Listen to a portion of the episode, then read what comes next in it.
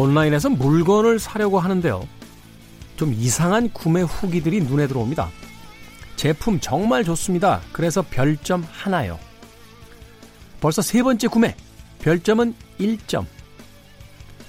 평점이 오르면 가격도 상승할 거라는 걱정에서 비롯된 일명 가격 방어용 별점이라고 합니다.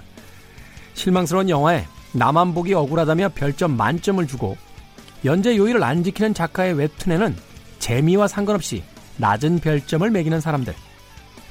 과거 사람들에게 별은 길의 방향을 알려주는 나침판이 되었죠.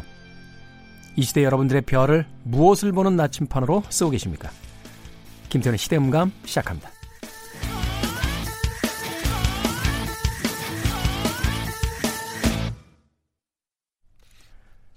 그래도 주말은 온다. 시대를 읽는 음악 감상회 시대음감 김태훈입니다. 이상한 별점이네요. 그죠? 제품은 정말 좋은데 별점이 높아지면 가격이 상승할 것 같아서 낮은 별점을 준다. 이런 게 참 사는 게 요즘 여유가 없다라는 생각이 들게 만드는 부분이에요. 우리의 삶이 좀 여유롭고 풍요롭다라면, 아, 좋은 제품 만드셨으니 장사 잘 되시고 더 높은 가격에 파세요. 뭐 이 정도 해줄 수 있는 거 아닙니까? 에? 나만 통이 커? 에? 온라인에서 뭐 별걸 사는 게 없으니까 저는. 그런데 그런 가격 방어용 별점으로 일부러 별점을 낮춰서 준다. 이 별점이라는 게 참 흥미롭죠. 어, 잠시 후에 또 만나 보시겠습니다만 이 최강희 평론가 같은 영화 평론가 혹은 저 같은 음악 평론가들도 이 별점을 참 많이 줘요. 아, 최강희 평론가는 별점을 안 줍니다. 예. 다른 평론가들이 별점 주는 걸 막 그 경멸하면서 최강희 평론가는 별점을 안 줘요. 근데 어찌 됐건 이 별점을 통해서 어떤 그 순위를 매게 되는데 이게 참 복잡한 경우들이 많은 것 같아요. 순수하게 그 작품에 대한 어떤 상품에 대한 품질로서 완성도로서 주는 경우도 있지만 자신들의 권위 때문에 별 한 반 개 정도 빼는 평론가도 있고요. 또 후하게 이 감독은 나랑 친하니까 하면서 반개 정도 더 주는 평론가도 지구상 어디에는 분명히 있을 것 같습니다. 근데 많은 사람들이 바로 그 별을 보면서 자신들의 어떤 구매라든지 관람 혹은 어 여러 가지 어떤 예술의 그 체험들을 하는 기준을 삼는다는 걸 생각해 보면 이 별점이라는 것이 그렇게 만만하게 줘서는 음, 안 되는 것이 되지 않을까 하는 생각도 드는군요. 그러네요. 과거의 사람들은 나침판이 없었으니까 하늘에 뜨는 별을 보면서 그 망망대해 속에서 자신들이 갈 길을 찾아서 가는 그런 일들이 있었는데 우리 시대에도 여전히 그 별은 별점이라는 음, 또 하나의 글자를 뒤에 단 채 존재하고 있는 게 아닌가 하는 생각이 듭니다. 그러고 보니까 별이 들어가면 다 좋은 느낌으로 아 아니구나. 아, 교도소 갔다 오신 분들도 별 달았다는 표현을 왜 그런 표현을 썼을까요? 그렇죠? 우리에게 있어 별이라는 건 일종의 신성한 음, 무엇 뭐 이렇게 인식들이 됐었는데 음, 조금 좋지 않은 것에도 쓰이긴 하는군요. 자 이런 이야기를 하는 데는 분명한 이유가 있습니다. 요즘 라디오 어, 청취율 기간이라고 합니다. 그러니까 어느 날 갑자기 전화가 갈 거예요. 그래서 토요일, 일요일 요 시간대에 어떤 방송 들으십니까? 라고 하면 아, 김태원의 시대 음감을 듣는다. 근데 이런 이야기는 하나도 안 하잖아요. 왜냐면 제 이 이야기를 들으시는 분들은 이 방송을 이미 듣고 있는 분들이잖아. 그러면 그냥 어제 오프닝처럼 정직하게 하시면 되잖아. 그죠? 투명하게. 생각 안 하고. 어, 저는 김태현의 시대음감을 듣습니다.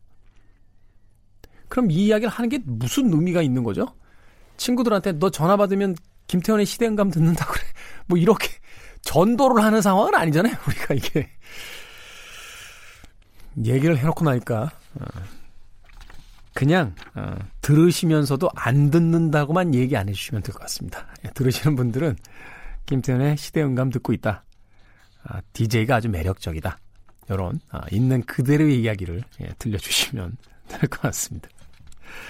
그러고 보니까 문득 궁금해졌어요. 음, 우리 프로그램의 별점은 몇 점이나 될까 하고요. 최근에는 트래픽으로 다 그 순위를 매기죠. 얼마나 구독자가 있느냐, 또 1회 방송에 얼마나 많은 사람들이 조회하느냐, 또 댓글은 얼마나 달리느냐, 이런 것을 통해서 그 프로그램들을 평가하다 보니까 사실은 조금 청취율이 낮거나 혹은 어, 그렇게 크게 상업적인 성공을 하지 못한 아주 좋은 방송과 프로그램 혹은 작품들에 대해서 너무 쉽게 우리가 관심을 잃어가는 건 아닐까. 그래서 저 같은 평론가들이 어, 그렇게 크게 할 일이 없어지는 시대가 점점 어, 빨라지는 게 아닌가 하는 생각도 하게 됩니다. 저희 프로그램에 어, 높은 별점 주시길 부탁드리겠습니다.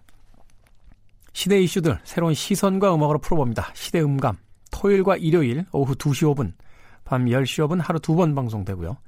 팟캐스트로는 언제 어디서든지 함께 하실 수 있습니다. Simply Red의 음악 오랜만에 듣겠습니다. Stars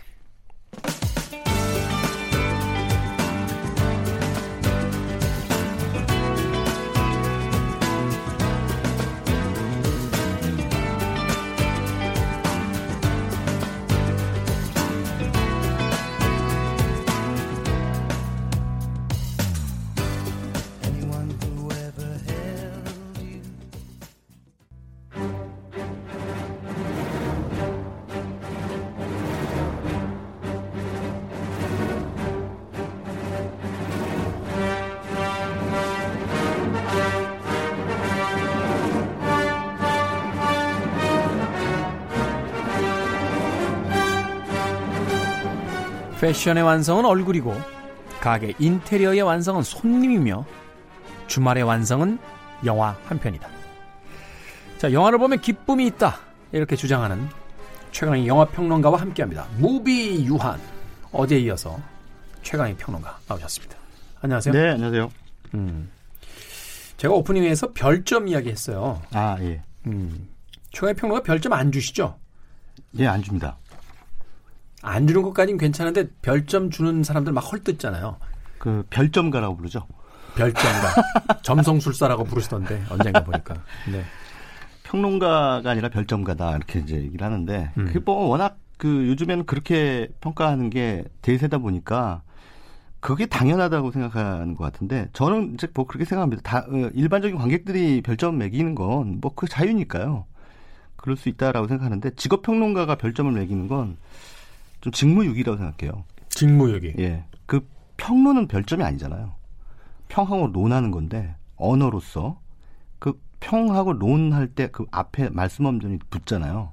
그 얘기를 해야 되는 거죠, 말을. 음. 근데 그것도 뭐 길게 평론하는 것도 사람들이 잘 안 읽으니까 한 줄 평으로 갔잖아요. 네. 근데 한 줄 평도 모자라서 이제 별점으로 간단 말이에요. 음. 그러면 이 영화가 별 3개짜리다. 그러면은 도대체 좋다는 얘기야, 나쁘다는 얘기야. 그 별로 어떻게 그걸 평가를 하냐는 거죠. 애매하네요. 별 3개라고 하니까. 예. 그러니까 어뭐 포털 사이트 네이버 평점란 전문 소위 말하는 전문가 평점란에 보면 어떤 사람은 6.5를 주고 굉장히 좋게 평가를 해놨어요. 음. 어떤 사람은 6.5를 주고 굉장히 나쁘게 평가를 해놨어요. 그게 뭐냐고요. 그러니까 어떻게 점수로 환산을 해요. 음. 말이 안 되는 거잖아요. 그러니까 왜 꼭 굳이 점수를 줘야 되냐. 뭐 우리가 영화가 무슨 올림픽 그 왜 체조 경기예요? 뭐 무슨 싱크로나이즈 스위밍이에요? 그거 아니잖아요. 지금 체조랑 싱크로나이즈 무시하시는 겁니다. 아니 그거는 기술 점수라든가 이런 것들을 심사위원들이 줄수 있고 또 한 사람의 평가만을 어 절대시 할 수가 없기 때문에 여러 명의 심사위원단을 두고 아시다시피 가장 최저점과 최고점을 뺀 나머지 평균을 내잖아요. 그렇죠. 뭐 그렇게 해서 객관성을 이제 유- 뭐 담보를 하는 건데 영화라는 거는 보는 사람마다 다 다를 수밖에 없어요. 100이면 100명. 음. 근데 그거를 어떻게 뭐 전문가가 별점으로 단순화해서 얘기할 수 있을까? 그건 영화에 대한 예의가 아니다. 저는 그렇게 생각합니다. 근데 역사를 찾아보면 1950년대 네. 어, 아니, 1960년대군요. 1960년대부터 이 별점들이 이미 미국이 이, 사용을 해왔다. 그 이후에 음. 뭐 우리가 알고 있는 뭐 로튼 토마토 지수 같은 별점은 아닙니다만 예.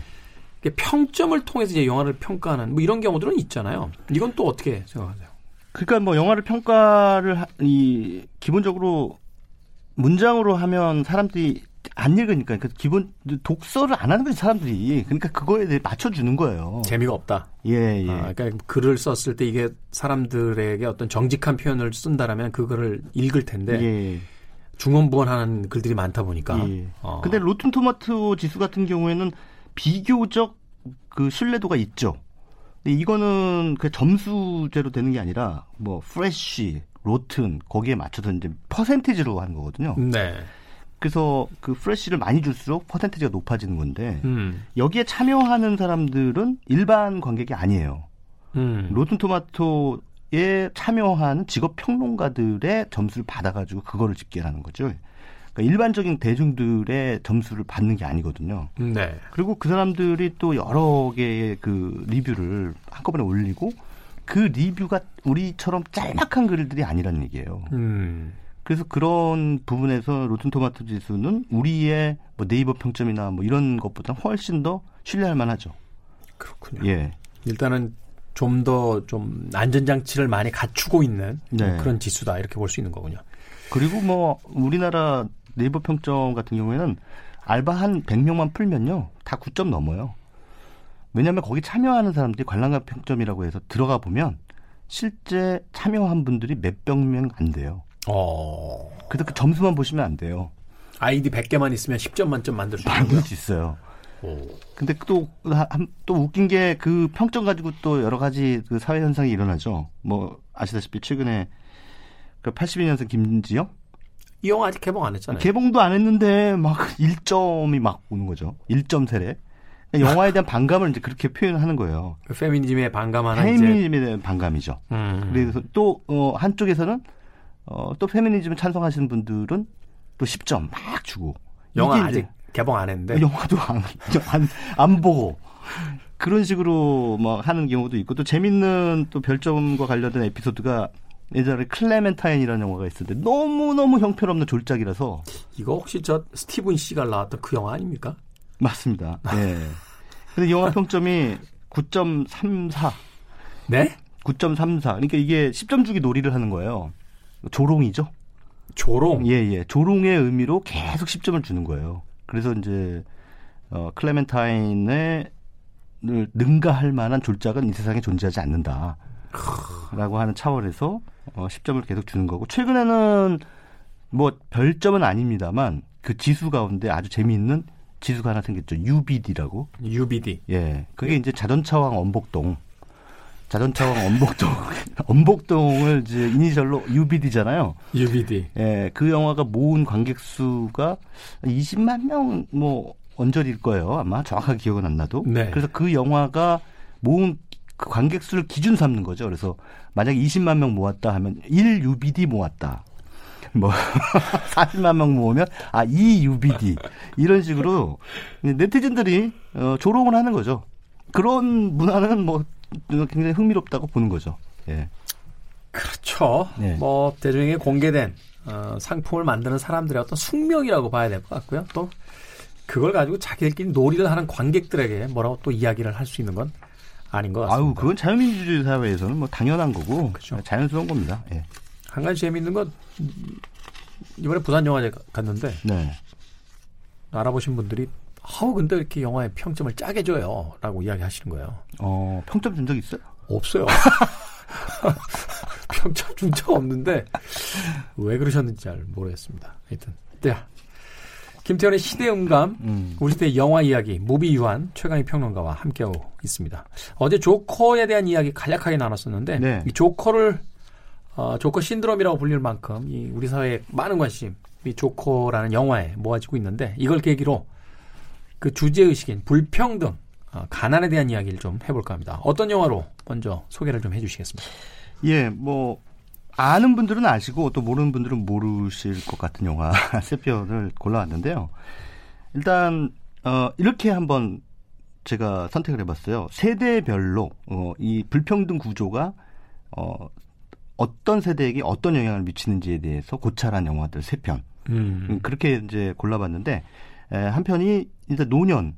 음, 일단 뭐 어, 모두가 가난한 때에 가난하기 때문에 받게 되는 고통은 뭐 세대를 막론하고 똑같겠지만 어찌됐든 그 양태는 조금씩 다르겠죠. 그렇죠. 이제 경제력을 점점 잃어가는 예. 나이든 예. 노년. 예. 네. 그래서 이제 노년 가난한 노년의 이야기를 다룬 게 바로 켄 로치라고 하는 영국의 유명한 거장 감독이죠. 그 켄 로치의 칸 영화제 황금 종려상 수상작입니다. 2016년에 수상했는데요. 나 다니엘 블레이크. 나 다니엘 블레이크. 예. 거기 다니엘 블레이크는 영화 주인공 이름입니다.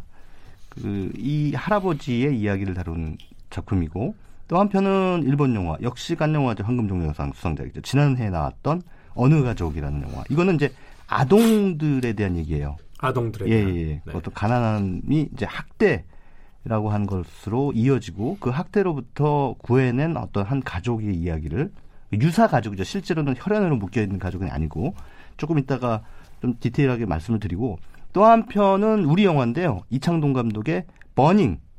이거는 청년 가난한 청년의 얘기입니다. 음. 뭐 아시다시피 어, 이 영화에 그 유아인 씨가 등장을 했고 또 굉장히 부유한 그 스티븐 연이라고 하는 배우가 맡은 그 부유한 청년과 이렇게 대비를 보여주면서 불평등한 사회에서 어, 청년들이 갖는 뭐랄까 심상이랄까요 이런 것들을 아주 어, 세밀하게 보여줬던 영화입니다. 네. 먼저 이 중에서 나다니엘 블레이크 소개를 좀 해주시죠. 네, 나다니엘 블레이크는 주인공이 그 목수인데요. 평생 이제 목수로 사셨다가 지병이 이제 심장병이 있는데 심장병이 좀 악화돼서 일을 쉬어요. 근데 일을 쉬면은 보통 일반적으로 당연히 실업급여가 나오게 되죠. 네. 그래서 이제 이분이 실업급여를 신청하려고 우리로 치면 이제 고용노동부 산하의 어떤 그 시설에 가지 않겠습니까? 신청을 하려고 하는데 일단 신청을 하려면 신청서를 이제 인터넷 홈페이지에다가 작성을 해야 돼요. 근데 이제 이분이 평생 컴퓨터를 만져본 적이 없는 분이에요. 그러니까 이게 소위 말하는 컴맹이죠. 그렇죠. 예, 예. 어떻게 해야 되는지 뭐 전혀 알 수가 없어요. 그래서 뭐 물어봐도 어, 제, 제대로 그 가르쳐 주지도 않고. 예. 그러니까 이거를 못하면 아예 신청을 못 하는 거예요. 어. 실업급여를 신청을 못 하는 거예요. 그건 누가 대신 해주는 것도 아니고. 이런 상황에서 이제 계속 실업 급여를 못 받고 있고 또 그러다가 어 우연치 않게 그 이주 여성을 만나게 되죠. 그 이민 온. 예, 예. 이민 온 여성, 케이티라고 하는 이민 온 여성을 만나게 되는데 아, 이분도 처지가 아주 딱해요. 제대로 복지 혜택을 못 받고 있고 이주민이기 때문에 더더욱이나 또 이 사회에서는 그 아웃사이드로 몰려나 있는 그런 사람, 밀려나 있는 그런 사람이 있는데 그 뭐 사정이 딱하니까 이 다니엘이 좀 도와줍니다. 많이 도와줘요. 이것저것. 정작 본인은 도움을 못 받는데 자기가 생각하기에 자기보다 더 사정이 딱한 KT는 그냥 넘어갈 수가 없는 거죠. 보고 넘어갈 수가 음. 없어서 여러 도움을 주고 하면서 이제 서로 어 마치 아버지와 딸과도 같은 그런 가족 관계를 형성하면서 살게 되는데 에, 영화 말미에 에, 뭐 예기치 못한 비극이 찾아오죠. 음. 근데 이 영화 보면은 켄로치라는 감독이 이 사실상 그 거의 사회주의적인 그 영국의 좌파 감독 예, 좌파 감독이에요. 네. 그래서 특히나 그 노동자 혹은 그 가난한 사람들의 이야기를 굉장히 많이 만들고 있는데 이 켄로치라는 감독이 왜 그렇게 대단하냐면 그 좌파적인 이념을 가지고 있는데 절대로 어렵지 않게 만들어 영화를. 음. 굉장히 쉽게 만들어요. 그래서 사람들이 노동자들의 이야기인데 노동자들이 이해가 좀 안 되면 그렇죠. 예. 그거는 말이 안 되잖아요. 그 지적 허세라는 게 전혀 없어 이분한테는. 이 켄로치의 영화에는 이전에 만들었던 빵과 장미라든가 뭐 Raining Stone이라든가 이런 작품들 보면 Angels' Sharing 같은 맞습니다. 굉장히 쉬워요. 문법이. 그래서 영화를 보면은 그냥 아 이 사람 그냥 멋을 부리지 않는구나 영화를 찍으면서. 음. 근데 이런 생각이 드는데 어 그렇기 때문에 이 진정성이 그냥 영화에서 훅훅 그냥 분수처럼 뿜어져 나오는 거죠. 근데 그러면서 또 감동을 주는데 감동을 주는 방식이 에, 일반적인 영화하고는 사뭇 다릅니다. 뭐냐면 절대로 관객들을 억지로 울리지 않아요.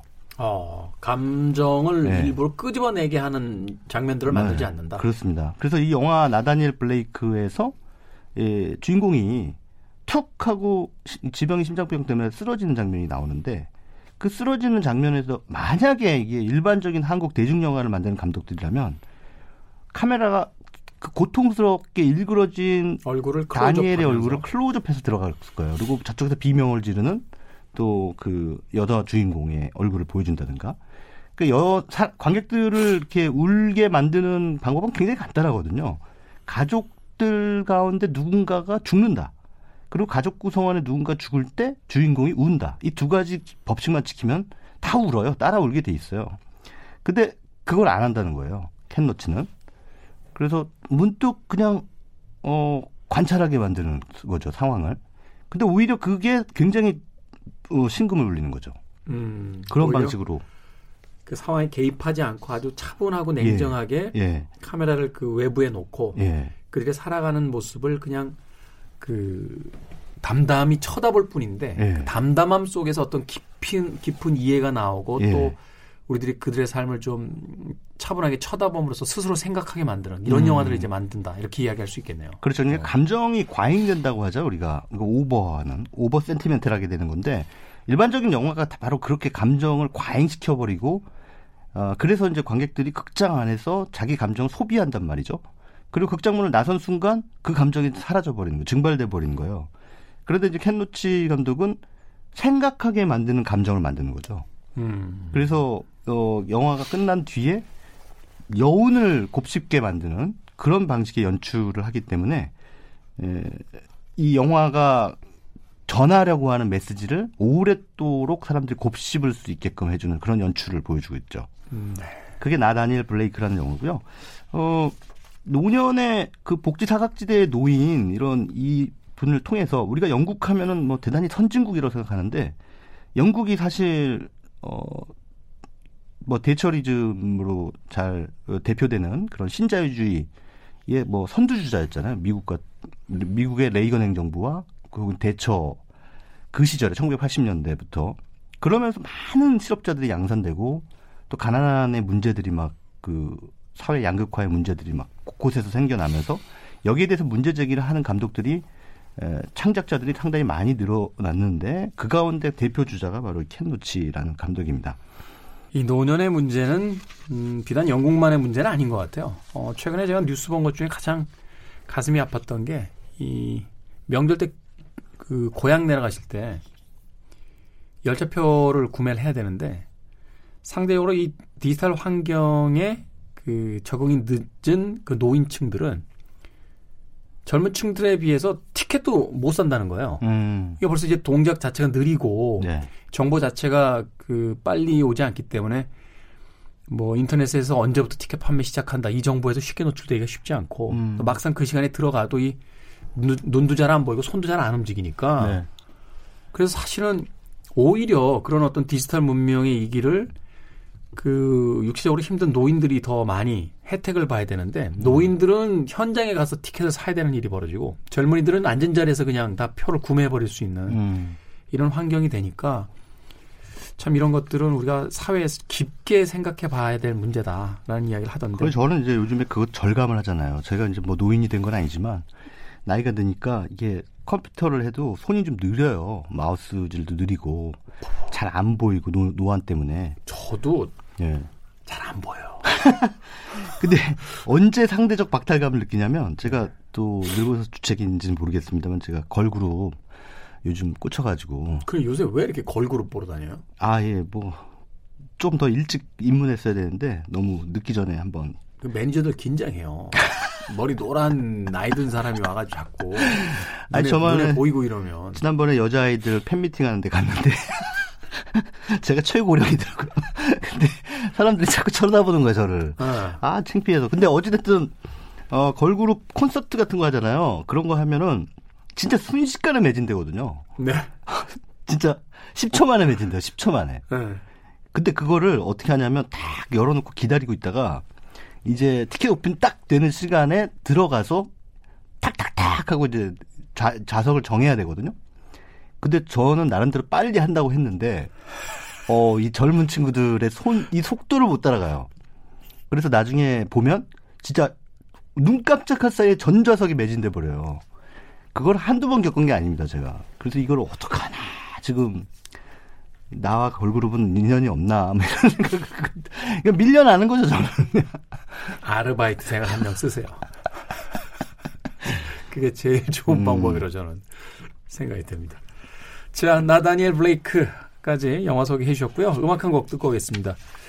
실업 문제라고 하니까 음, 영국의 이 팀이 생각이 났습니다. UB40라는 팀인데요.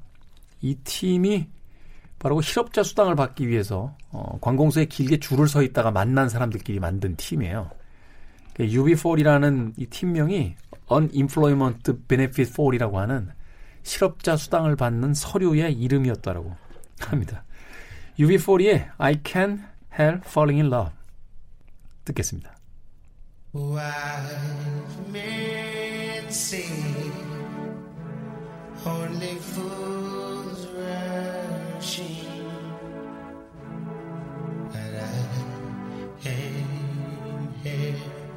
falling in love with you.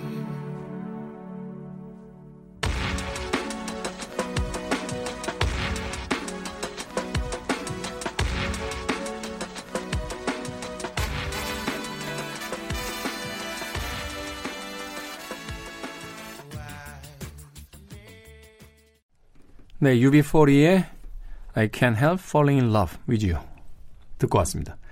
우리 시대 속 영화 이야기 그리고 영화 속의 우리 시대 이야기 무비 유한 최강희 영화 평론가와 이야기 나누고 있습니다. 자, 가난한 이들을 다룬 영화 사회 양극화에 대한 이야기 하고 있는데 두 번째 영화 어떤 영화입니까? 네. 지난해 깐영화제 황금종려상 수상작이죠. 그 어느 가족이라는 영화고 이 영화의 감독인 고레다 히로까즈는 이제 부산국제영화제 아시아영화상 받았죠. 올해 예, 그렇죠? 올해. 네. 예. 어, 어느 가족이라는 영화는 원래 원제가 그 만부키 가족이에요. 만부키 가족. 예, 만부키가 좀도둑이란 뜻이라고 하더라고요. 일본어로 그렇다고 하더라고요. 예. 네. 그래서 실제 이 영화의 원작 소설도 고레다 히로까즈 감독이 직접 썼고요. 음. 그 책이 또 한국에도 나와 있습니다. 좀도둑 가족 이렇게 나와 있는데 리얼하네요. 예. 그 말 그대로 좀도둑 가족이에요. 그대로. 음. 예. 그 왜 좀도둑 가족이냐? 돈이 없으니까. 예. 먹고는 살아야죠. 하니까 동네 식료품점이나 마트나 이런 데 가서 그냥 슬쩍슬쩍 하는 거죠. 필요한 걸. 근데 그래봤자 뭐 훔치는 게 대단한 걸 훔치는 것도 아니고 그 컵라면 거의 거의 컵라면 음. 예. 근데 그걸로 이제 끼니를 때우는 그런 가족인데 이게 굉장히 특이한 가족이죠. 그 에, 주연이 이제 릴리 프랭키라고 하는 일본의 아주 유명한 그 작가 겸 배우인데 이분하고 이제 안도 사쿠라라고 하는 이 두 사람이 부부예요. 근데 네. 이제 어 얼마 전에 돌아가신 키키 키린이라고 하는 배우가 또 할머니로 나오는데 일본에서는 뭐 거의 그 대가의 경지에 오른 그런 배우로서 인정을 해주던데요. 야, 네. 그렇죠. 그, 어, 어떻게 보면 한 일본의 황, 뭐, 황정숙 씨인가? 네. 예, 예. 그렇게 또 비유를 해도 될 것 같아요. 음. 근데 이분이 이제 할머니 나오는데 이 또 혈연 관계가 아니에요. 그냥 어쩌다가 같이 살게 된. 그러다 또 이 집에 애들이 있어요. 근데 뭐 한 명은 시오타라고 하는 친구고 그 또 한 명이 이제 꼬마 소녀가 한 명 있는데 동네에 어, 이게 좀 가난한 집안인데 이제 학대를 당하는 거죠. 음. 그 집안에서 이제 맞거나 뭐 방치되거나 뭐 이런 상황에 놓여 있는 한 친구를 우연치 않게 이 두 부부가 발견하게 됩니다. 근데 뭐 실제로 결혼 혼 서- 신고를 하고 사는지는 모르겠어요. 아무튼 그 같이 사는 두 남녀가 발견하게 돼서 집으로 데려오죠.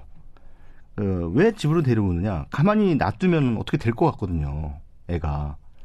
그럼 뭐 어, 어차피 이 집은 전혀 피로 섞여 있는 집이 아니기 때문에 또 한 명 식구 늘어난다고 해서 뭐 크게 뭐 달라질, 예, 것도 달라질 없고. 것도 없고 자기 컵라면은 자기가 훔쳐오면 되니까. 예. 그래서 데리고 오는데 또 이 아버지 뭐 아버지라고 불러야 될지 모르겠습니다만 그 오사무라고 하는 남자가 이 꼬마 애들한테 이제 슬쩍슬쩍 돈도둑 가르쳐요. 뭐 가르친다기보다 그냥 공범이죠, 공범. 음. 어, 이렇게 또 훔쳐가지고 와서 먹고 하다 보니까 이제 언제는 또 이 두 친구가 자기들끼리 또 그 점도둑질을 하고 그래서 이제 집에 가지고 와서 먹고 뭐 이러는데 결국은 이제 이 영화는 이 사회에서 완전히 밀려난 사람들이죠. 음. 어, 완전 완벽한 아웃사이더들이죠. 이런 사람들이 자기들끼리의 공동체를 만들어서 이 가족이라고 하는 유사 가족을 예, 만들어서. 유사 가족을 만들어서 살아가는 풍경을 보여주는데 굉장히 역설적이게도 이 가족의 풍경이 굉장히 평화롭고 어떻게 보면 천국 가- 같은 그런 모습이에요. 물론 세상에 나가서 특히 안도 사쿠라가 연기한 노부요라고 하는 인물도 인물은 또 비정규직 예 먹고 살아야 되니까 밖에 나가서 일을 하는데 어 결국은 그 직장에서 해고되죠. 그 정리 해고. 네. 예, 그래서 또 먹고 살 길이 막막해지는 그런 이제 상황에 놓이게 되는데, 예, 그럼에도 불구하고 이들이 모이면 굉장히 밝아요, 분위기가. 음.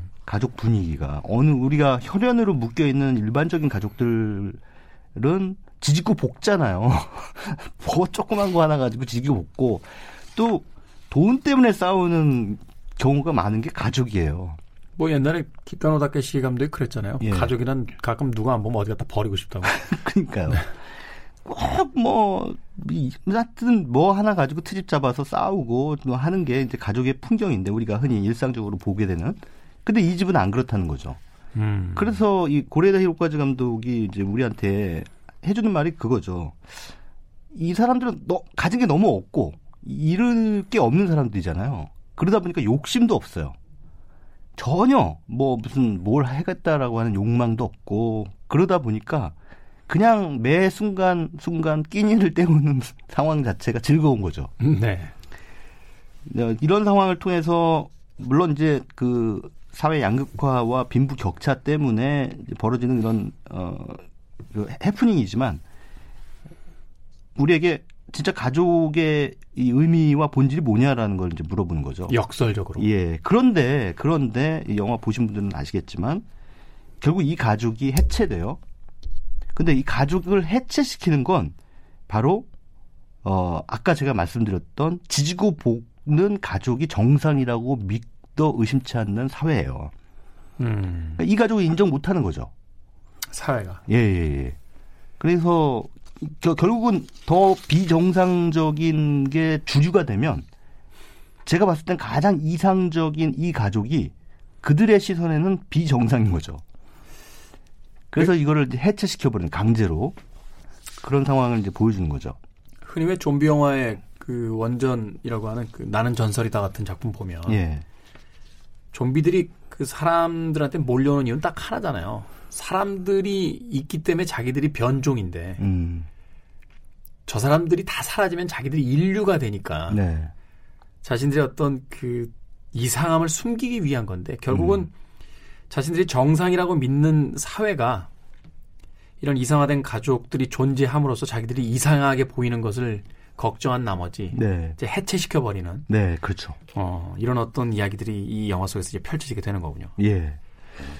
그래서 그, 그 뭐, 가족의 단란하고 화목한 가족의 기준은 과연 누가 만드는 것인가. 그러니까. 네네. 뭐 그럼- 그것도 누구한테 평가를 받아야 됩니까? 그렇죠. 그래서 참, 어, 그런 면에서 누군가 어떤 가족의 문제를 떠나서 아동의 문제라든가 이런 것들에 접근해 들어갈 때 가장 어, 위험한 게 바로 관료주의거든요. 그 기계적 관료주의. 어떤 제도나 이런 것들에 의해서 뭐 원칙은 이렇기 때문에 이래야 된다라고 얘기를 하는 거. 그 사람들 구체적인 사연 안으로 들어가지 못하는 거 있잖아요. 네. 표피만 핥고.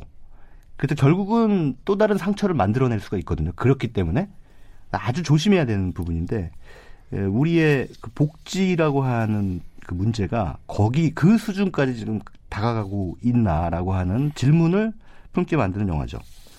네. 고레다 히로카즈의 어느 가족. 아마도 현존하는 아시아 감독 중에서 가장 영화를 잘 만드는 감독 중에 또 한 명이 아닐까. 네. 영화가 엄청나게 막 어, 볼거리를 막 정신없이 주는 롤러코스터형 영화들만이 영화다라고 생각하시는 분들한테는 어느 가족은 추천해드리지 않습니다. 음. 예, 그런 분들은 그냥 그런 영화들만 쭉 보시다가 가시면 되고요. 꼭그안 해도 되는 얘기. 자 다음 영화. 네. 어, 버닝. 이 영화도 사실 대단히 할 말이 많은 영화인데 어, 흥행이 잘 안 됐죠.